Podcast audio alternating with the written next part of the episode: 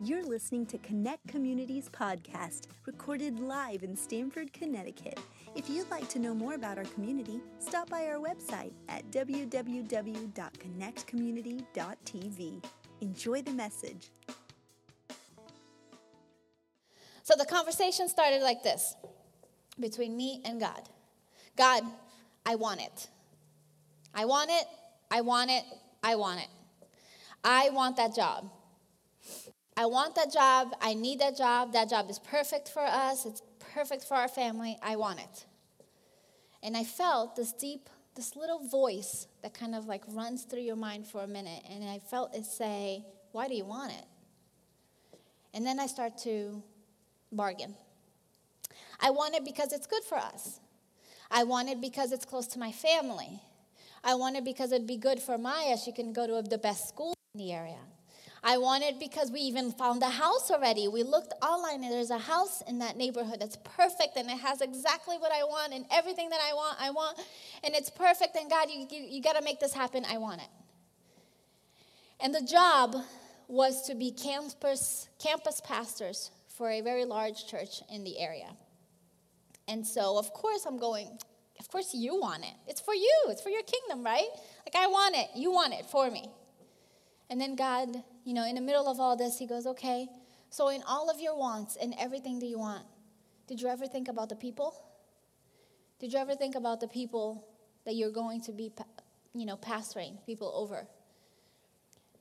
And for a moment, I froze in my want. For that moment, I went like, this has been all about me. The whole want, everything has been about me. I didn't think about anybody else. I didn't think about the people and who they needed to be over them and who God was calling to be over them.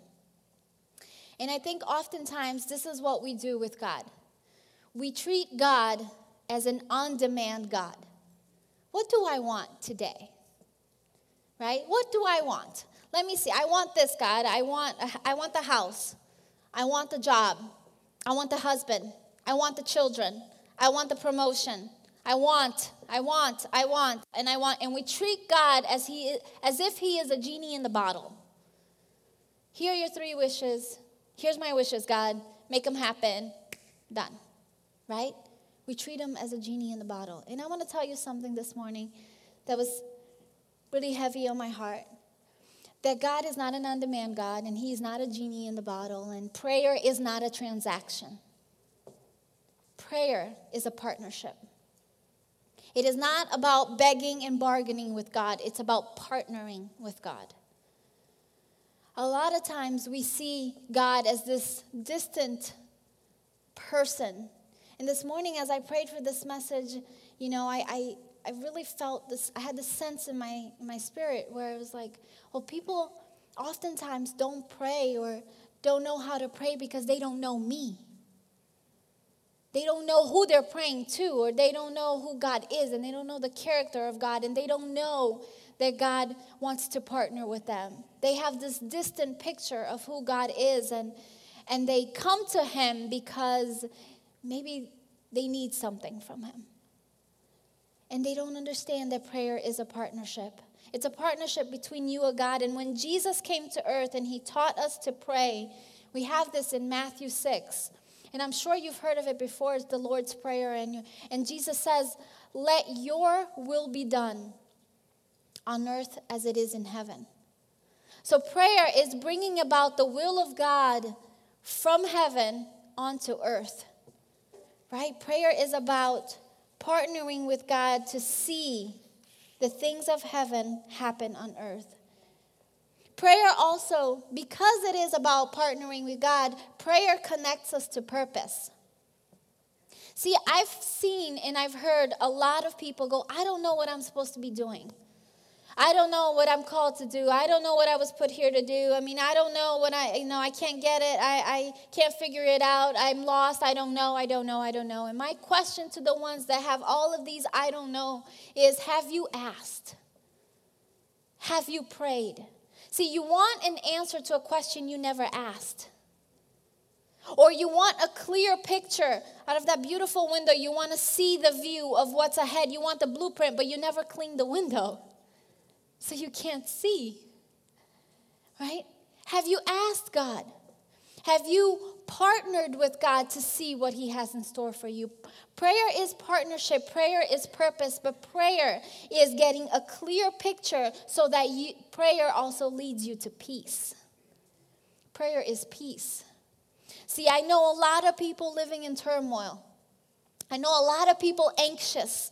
I know a lot of people not knowing what's ahead, not knowing what's going to happen, and everything. Your, their security is in things and in other people and, and, you know, in situations and in their finances, and they can't seem to find peace. That's because peace is not found in things, peace is found in God. And so prayer is peace. Prayer is knowing that who's on by your side and he has given you purpose and because he has a purpose for you, he is going to give you the peace to carry it out. And prayer is also power. Prayer is power, but not just power, because when we think of power, we think of, okay, healing, people getting healed. And yes, prayer is power for healing because Jesus has taken away all of the pain of the earth and he has died for our sins and he has restored us and he has healed our bodies. Yes. Prayer is power in that, but prayer is power to change you. Prayer is power to do something on the inside where now we understand what we didn't understand and now we see what we didn't see. Prayer is power to change your circumstances and the people around you who don't seem to get it. But when you pray for them, things begin to change. So prayer is also power. Sometimes what happens is that we trivialize prayer. What we do is we get we say, God, help me get an A on this exam. Mind you, you never opened the book. You have no idea, no idea what the subject is. Or we say, God, make the Huskies win. you know, make the team win. Well, have you thought about the other team who's praying for them as well? You know, so now God is in the middle, kind of refereeing you to, well, guys, I can't interfere much here because you're praying for this side and you're praying for this, and, you know. And we trivialize prayer. We say prayer for things that are not, um, that are, you know what, they're part of just life. They're just part of walking it out and playing in the team and how hard you practiced, right? Or we say, God, burn the calories on this donut. Well, how about you don't eat the donut? Right? like it's easy. Hey, son, don't eat the donut and you're fine. You know? Like sometimes we, we take the power out of prayer because we make it this thing that it doesn't really matter. It's just, you know, I'm just going to throw words out there. And yes, prayer is a conversation, and prayer is talking to God about everything, and He cares about what's going on in our lives, and He cares about everything. But prayer carries power. And so when we submit a prayer to God, can we be a little more intentional about what we're submitting to God? So that we would see his hand and not go, oh, God doesn't listen. Because my team didn't win? No. God always listens. See, prayer is not wishing, prayer is declaring. It's not making a wish upon a star. You know, prayer is declaring into the world the will of God so that things will begin to happen in your life. There's this passage in John 16 that says, uh, John 16, verse 22, 23 and 24 says, Truly, truly, I say to you, whatever you ask the Father in my name, he will give it to you. Until now, you have not asked anything in my name. Ask, and you will receive, that your joy may be full.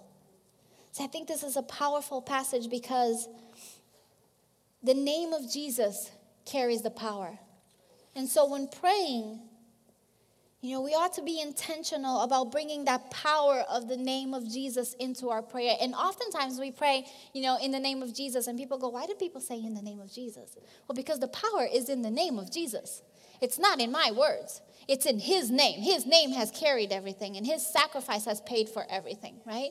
And so, in the name of Jesus, we pray and we declare and we see things about that's the promise we see things about. And I know that right now in the room, a few of you are thinking, I did pray. I did pray and nothing happened.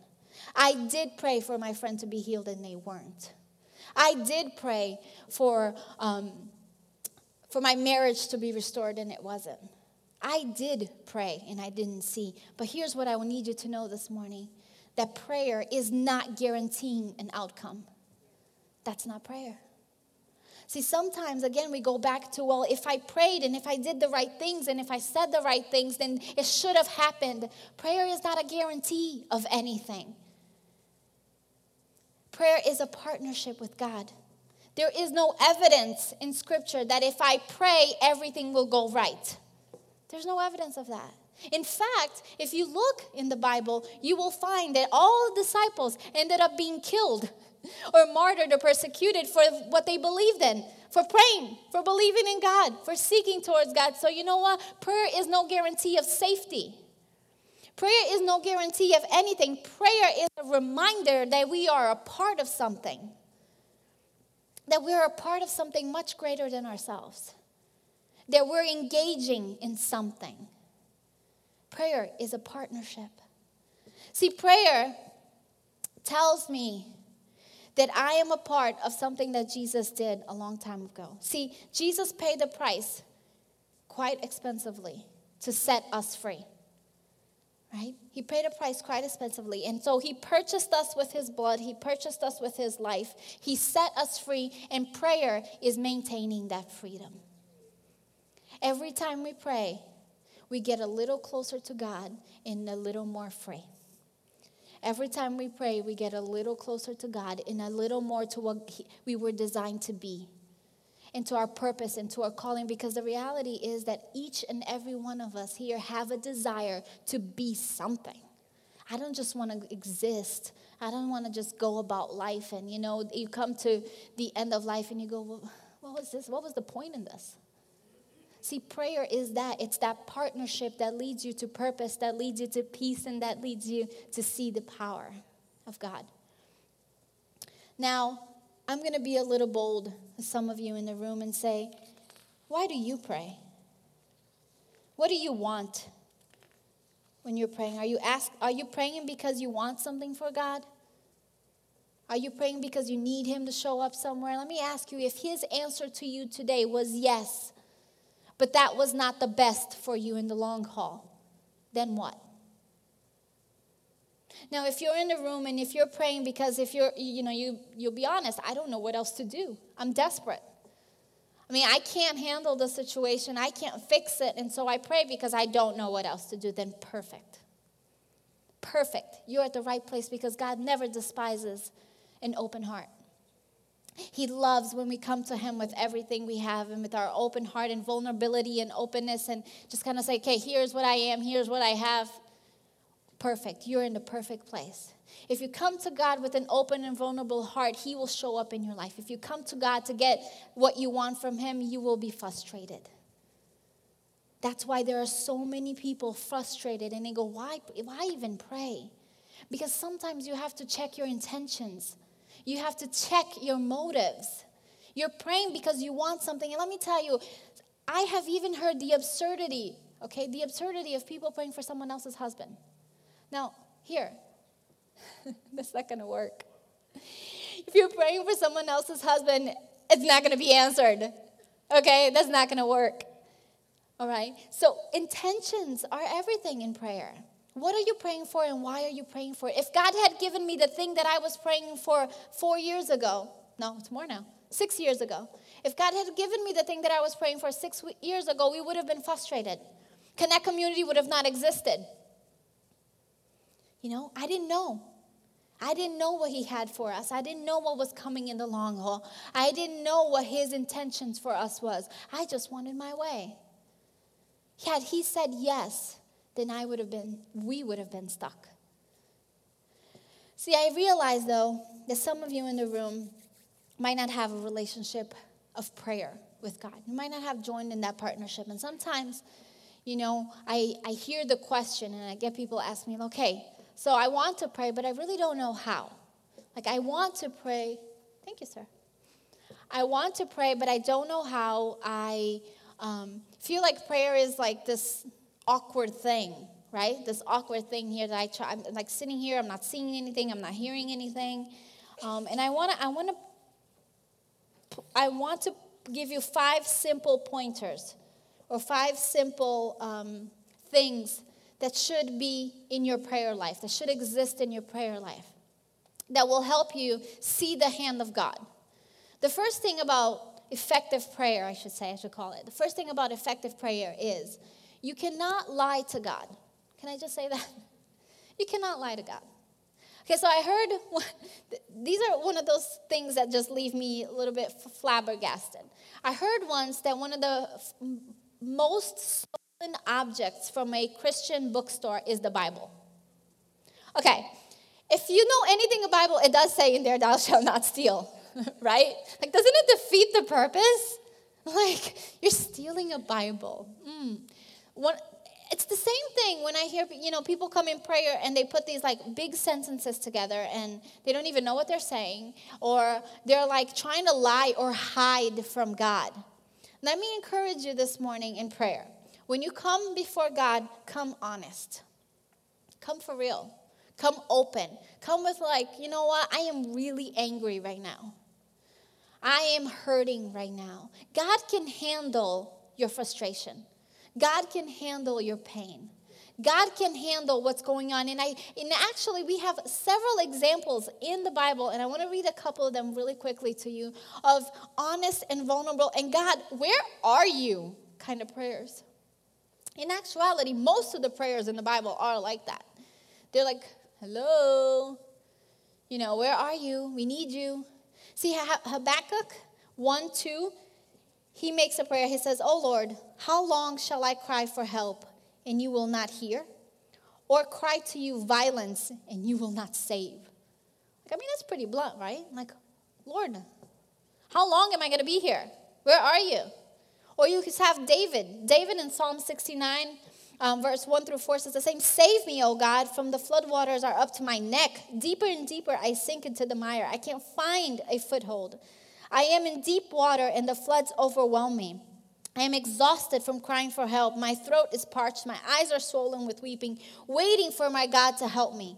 Those who hate me without cause outnumber the hairs on my head. My enemies strive to destroy me with lies, demanding that I give back what I didn't steal. See the desperation? I love how raw it is.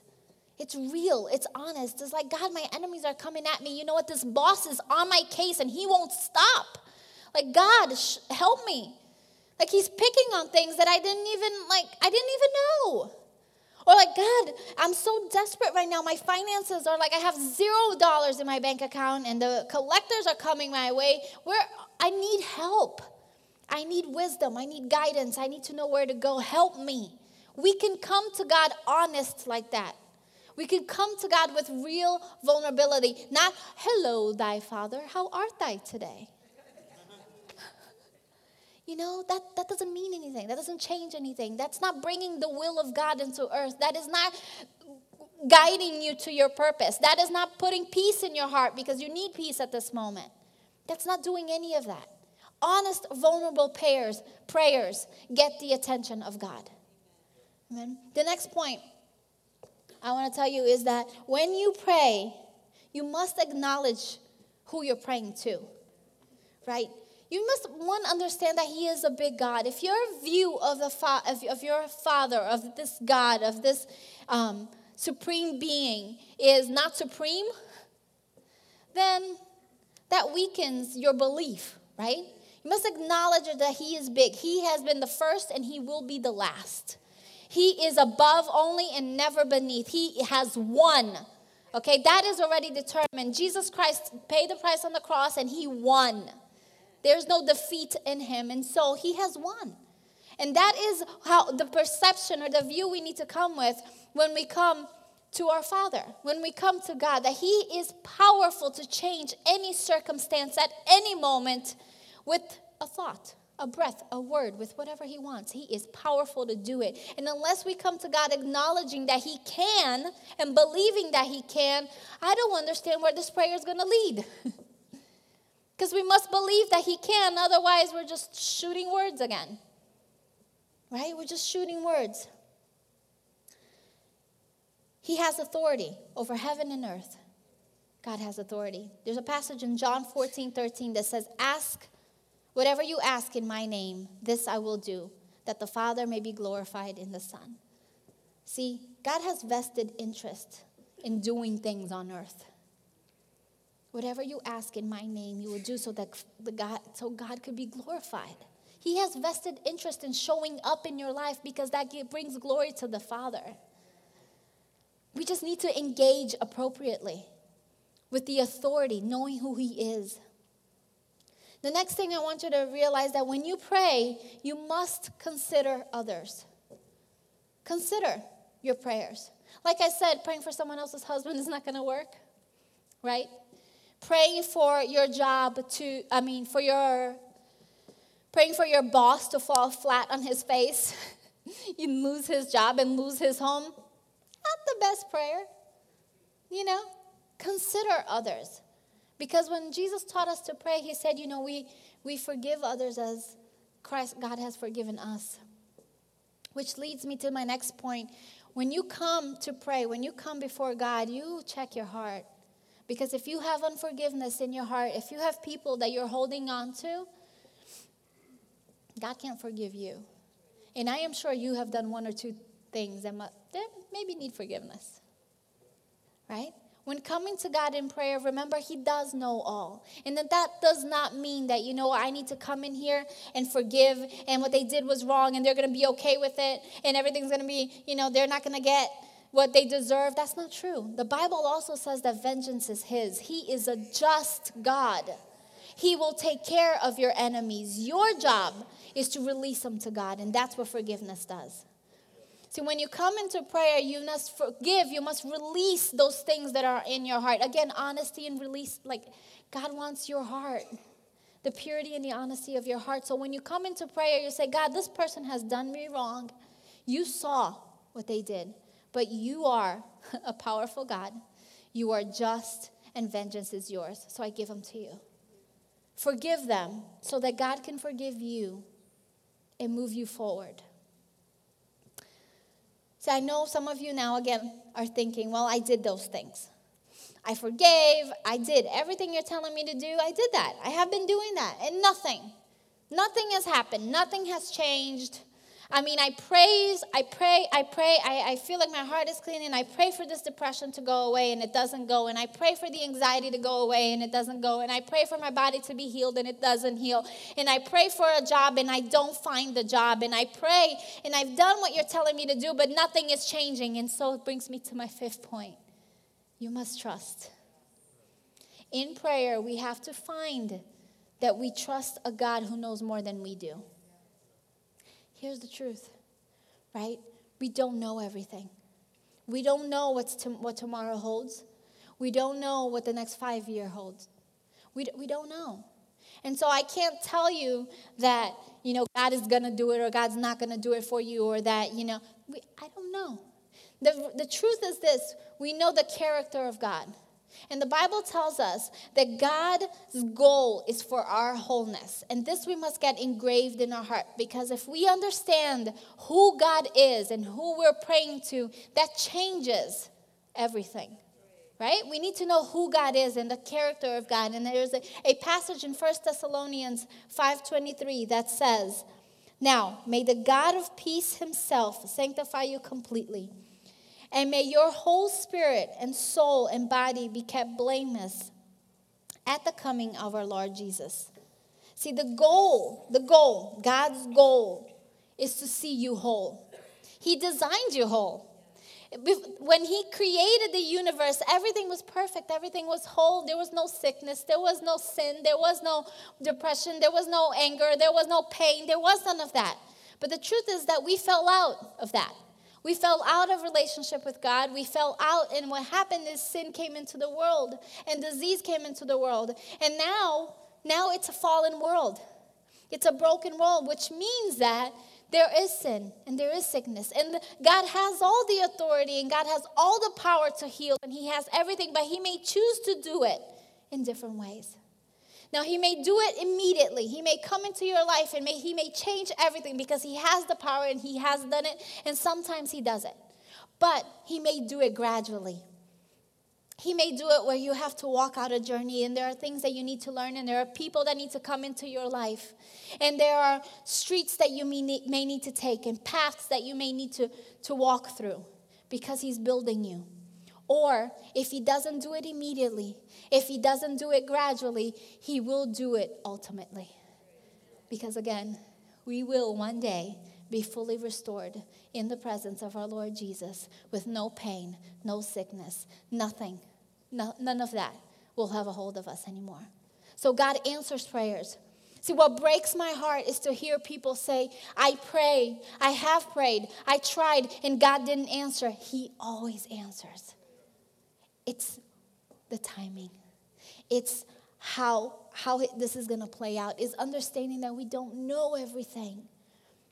We don't know everything. We don't know tomorrow. And sometimes the answer is no. Can we understand that sometimes the answer is no? He's going to shut the door for your good because he loves you too much to see where that can lead you. Because if he has to shut the door to bring you close, he's going to do it because he wants a relationship with you. And ultimately, the goal is heaven. Ultimately, the goal is eternity with you. So this is temporary. This life now is temporary what's going on right now and what's in our hearts. And sometimes we go through things. It's a again, it's a fallen world, but He is not a fallen God. Amen. He is not a fallen God. He is alive. He is active. He wants you engaged with Him and partnered with Him to see this world being restored. Right? We go from glory to glory to glory in God. That's where He's taking us. So, my encouragement to you the question today was why pray? Well, prayer is not getting what you want, prayer is not living a cushy life and being safe. Prayer is not having everything answered and now, you know, I have this beautiful, perfect little life. That is not prayer. Prayer is knowing that we are part of something bigger than ourselves, and God has invited us to partner with Him in this chapter of the story. That is prayer. That is why we pray. We pray because we have purpose, and He's waiting to show us that. We pray because He has peace for us, and He is the only one that can give it. We pray because prayer changes things, whether it's me or the outcome. Amen. Would you mind standing?